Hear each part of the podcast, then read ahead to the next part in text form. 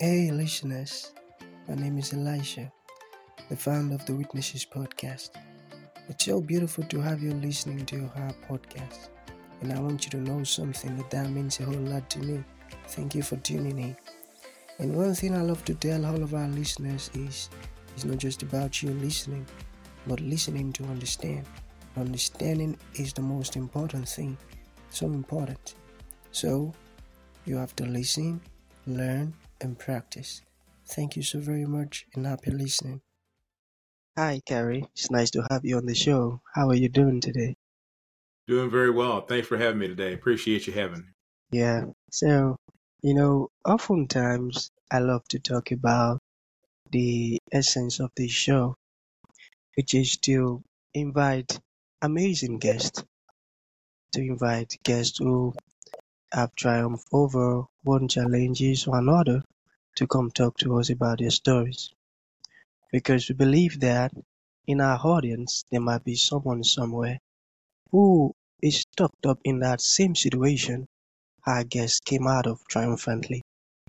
So within the next um, 15 minutes, Kerry, I would want you to talk to us about your story, the challenges, and how you came out of it triumphantly. And after that, I've got some questions for you. All right, let's Sure. get started. Sure. Well, uh, uh, 15 minutes is is a, a just a short period of time to kind of condense uh, almost 65 years of life. But uh, it, but but I but I've had a few challenges and a few opportunities. But I, I think that the common theme is a, an awakening of faith uh, at progressive levels, and I think that that was probably the thing that actually uh, would be the consistent consent uh, consistent theme of uh, how uh, you would consider my life.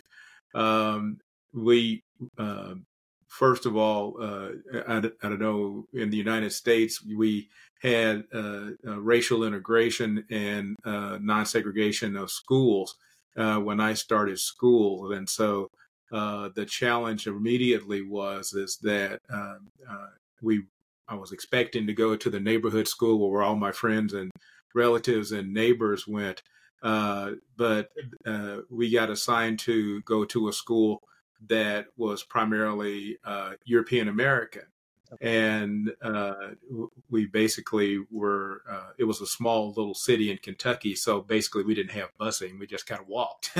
we walked to the different and uh, and uh, so the, the, I, of course I didn't realize how significant that was at the time, but my parents really were concerned. But they their faith uh, allowed us to have confidence that you know, hey, we were just as good as anybody else.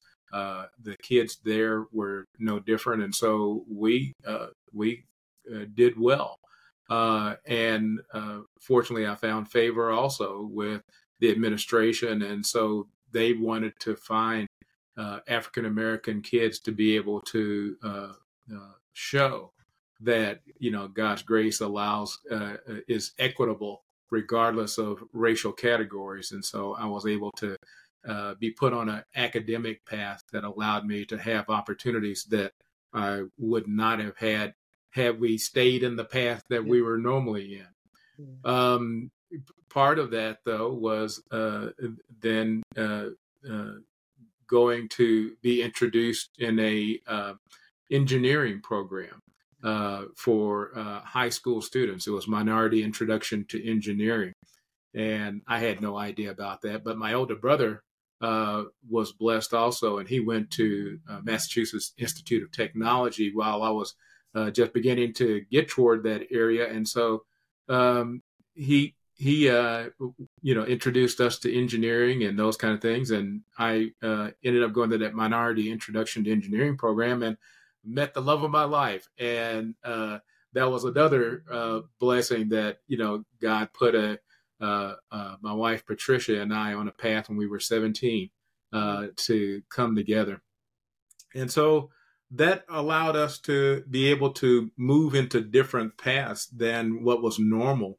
Uh, we went to Vanderbilt University for a while, and then we uh, uh, went, you know, went on. But um, I ended up spending uh, 19 years uh, without graduating from college because I was wanting to make sure that I had a life with my wife and a life with our family. Mm-hmm. And so I ended up not only graduating, uh, but ended up getting an MBA from uh, Emory University. And that opened the doors for me to be able to have management jobs with uh, IBM that I managed globally. And then it allowed me to have opportunities to continue to grow. Um, the biggest piece, though, I think, and the measure of faith was that during that time, I felt a uh, the calling of uh, into the gospel ministry. And mm-hmm. so it was really scary to think about that I had, it seemed as though that life was preparing me to get to this position where I should be uh, in the executive ranks of a major corporation like IBM. And sure enough, I was a global manager and a senior manager there. Mm-hmm. Um, but then, um, uh, you know, when you're not doing what God wants you to do, it really causes an inner conflict. Yeah. And I remember uh, the the the wife and kids were out, uh, mm. and I was mowing the lawn. But you, you, know, and, and when you're not in in alignment with God, you're you're you're that dissonance really makes you angry. Yeah. And so I remember I was cutting the grass and I was mad, and you know, and I was thinking, I said, you know, if if God wants me to do something, why doesn't He just go ahead and make me do it? You know, and I was wanting to get this Damascus Road experience. I wanted Him to to throw me down and make me do what He wanted me to do. Mm. And uh, the the yeah, and so you can either be in it or not. Mm. You you know that I thought that I could make God uh, follow my plans. Mm. And so uh, I ended up uh, going into the ministry, and I left IBM and uh, did full time ministry work. Uh, I had been uh, uh, working in the ministry. I had accepted my calling and uh, been working with before I left IBM. And um, the the calling came that we really needed to make a commitment for this congregation, and so the senior pastor and I were called upon to live our lives. I, at that time, I had become the senior associate pastor and the head of ministries, and we had to live our lives uh, and show a commitment uh, to Christ um, with our lives if we were going to lead others to trust in God and to you know to follow in their lives. And so left IBM, um, and th- that made a way. They they gave a uh, uh, early retirement for me that funded the activities of growth for the church, and we went from about thirty uh, uh about uh, 30 families. It was about maybe 150, 250 people to over a thousand. And, um, and so I thought that I was going to be a full time preacher from there. But lo and behold, uh, there was a, a, problem that the, you know, the, the senior pastor, uh, he and I had, and our family had been counseling him and he had some issues with, you know, with marital problems and infidelity. And so after we made that commitment, um, you know, it, it, arose again. And so I was confronted with, so what are you going to do? Are you going to go along with that? Or are you going to stand for what's right? Even though you've left now this congregation, you left this, this profession and, uh, corporate, corporate world. Now you're in a uh, church that's growing but now you have to decide: Are you going to continue to? Uh, are you going to cover up a lie and work with it, or are you going to be uh, exculpate yourself and and not be part of that? And so I left that congregation and I said, "Wow, now I don't. Now I really don't know." I left the corporate world. I left this church where we're we're uh, you know been successful. Yeah. And so, what is it that God wants me to do? I'm really confused now. Hmm. And so after that, then I was blessed to become uh, a uh, work in a, a uh, the the government, become a government executive, uh, then be able to get uh, uh, certification and become a executive consultant, multiple certifications, and then finally get to the point that I'm now semi-retired. And so I basically am blessed to be able to not have to punch the consulting clock of of uh, billable hours and only work on the things that I want to work on and the things that God lays on my heart. Amazing. Oh, this is amazing. This story is such an amazing one, I tell you. Okay, okay. So I've got um three questions. Okay, are you Sure, ready? All right. sure. So, okay. So the first one, let's talk about organization. How can um take for instance, I've got an organization and I wanted to get change faster. How can I make that happen? The first thing, and that's one of the things that I learned both working with IBM and also working with this church organizations and other organizations, you know, nonprofits and and other things that I've done along the way, is the first thing is that the leader needs to be clear about where are you going, and it really brought to uh, uh, fruition is that where there's no vision, the people perish. yeah. And so, in order for an organization to be successful at getting where they're going to go, the leader of that organization has to have a clear picture of what it looks like where they're going. It doesn't necessarily mean you have to know the steps to get there, but you need to know you need to go. And you need to know what it looks like when you're there. And so, uh, once you have that vision in your mind, then you're able to describe that with the others that are around you, starting with your leadership team. And then you need to make sure that the leadership team are capable and willing to go with you. Because if you launch out and you have people along the way and they uh, they fall off the the path or they decide that they don't want to go or they really didn't want to go to begin with, uh, but you're out there now and you're in the midst of your transformation, you lose time and you lose energy and you lose vital people by trying to go back and restart or reshuffle your transformation. So the biggest issue is to start out clearly with a vision and then align the people that are going to go with you. And not everybody's going to go. And so you yeah. need to be prepared for that to be able to help those that are not going to go Mm, find where they're going to be. mm, mm. That's true. Not everybody are gonna go. Okay. Um, concerning that, how do I get um the right people to join my organization? You get that? And that's that other piece of it is is that I think of it as a matter of integrity. The leader of the organization, again, you need to be clear about where you're going and what your organization is about. What is the value that your organization is providing? Uh, and you need to be clear about that.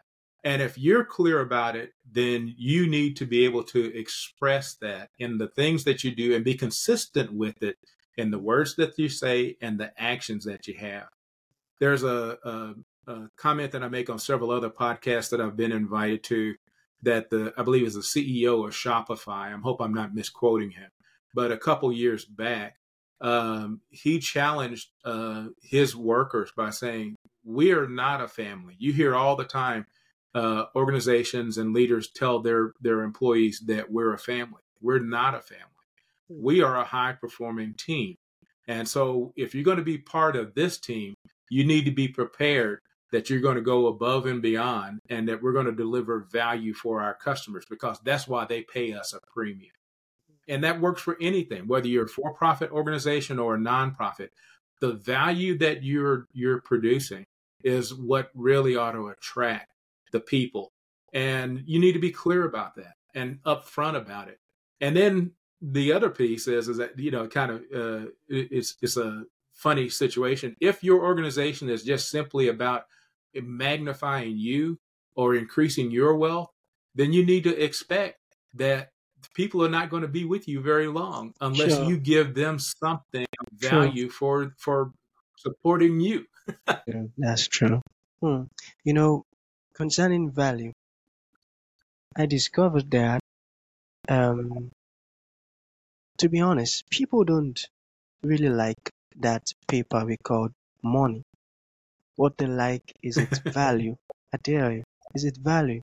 Because if Yeah, you, yeah, if you remove that value away from that paper, not no one is going to go after it. So value is so important, as you have said. That's that's true. Okay, so the last question. Are you ready? yes. Okay. So about elections. elections. Okay, what can be done to help citizens have more faith in election? This is very crucial something. well, in the United States, uh, you know, elections are very complicated, but it really boils back down again to that that that uh, value equation.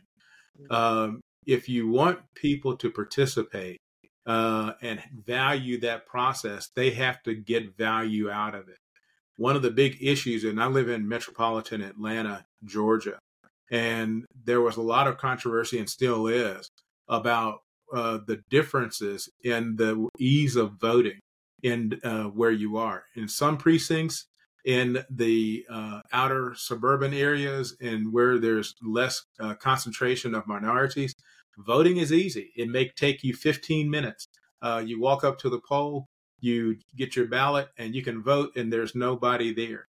You go to some locations, though, in metropolitan Atlanta, and where there's a higher concentration of young people or minorities, and I myself, even though I live in a suburban area, I've waited as long as five hours to cast a ballot.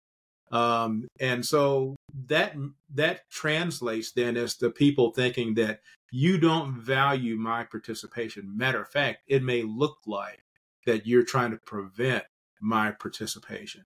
So, in order to improve the the uh, the a perception of elections, there's a couple of things, and uh, even a conservative uh, uh, politician from my home state in Kentucky um, that pointed out, and he he's the Secretary of State. He coined it. He says that uh, that uh, elections are about the value that that uh, citizens want is that they want elections where it's easy to vote and hard to cheat, and that means that.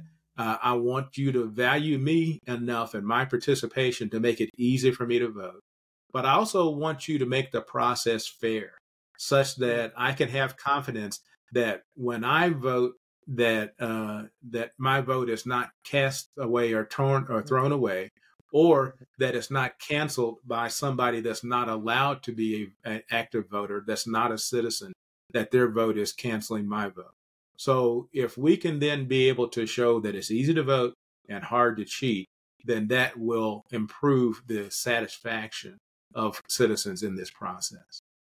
Mm, that's true. That's true. You know, what you just said now is so full of knowledge and wisdom. I dare you. Insightful stuff. Thank you for that. So, to round up with, what would you like to say to the listeners? Have you got any conclusion stuff you'd like to say to anyone listening? Well, I think that what I've learned over the path so far is uh, to step out on faith. Uh, uh, God is really in, uh, impressed. Uh, a matter of fact, that's the only thing that we have that He didn't already provide for us is faith and re- and relationship with Him. And so um, the the key is is understanding who you are. In the Gospel of John, uh, the writer points out that uh, to as many as believes, he gives the power to become God, children of God. And if you understand that, then that gives you the basis of faith. Faith is not just simple hope. Faith is substance of things hoped for and evidence of things not seen. And so when you accept that you are a child of God, you understand because you have that indwelling of Him in you that you know that I'm beyond this circumstance and I'm beyond this situation. So have faith in him, accept who you are, and keep on moving. Keep on moving. Thank you for that. Thank you so very much. So that's going to be the end of the show. Okay, what if someone would like to get in touch with you? How can they reach out to you? You can go to my website, uh, uh, www.makingitreality.com. Uh, my company is Potential to Reality Consulting, uh, but I also, uh, as you have heard, I like to talk with folks and be able to inspire in, in faith based areas also. Uh, and you can email me at info at makingitreality.com. Uh, just in, uh, email me or go to my website. There's a contact page, and you'll be able to see some, you know, uh, you know, my latest activities and those type of things. Be happy to talk with anyone. Thank you so very much. That's going to be the end of the show. Thank you for honoring the invite, Kerry. Means a lot. Thank you, and um, appreciate you having me. That was a great one, right? I know, right? Thank you so very much for listening to that podcast. It means a whole lot to us. I must confess, it do means a whole lot to us. Okay, have a request to make. Yeah, I want to ask you for a favor. Can you drop a review and rate us on Apple Podcast? That's going to make us know how we are blessing you, and that's going to make us understand how else we can improve to continually impact knowledge to you and others. Thank you so very much for listening, and God bless you. Shalom.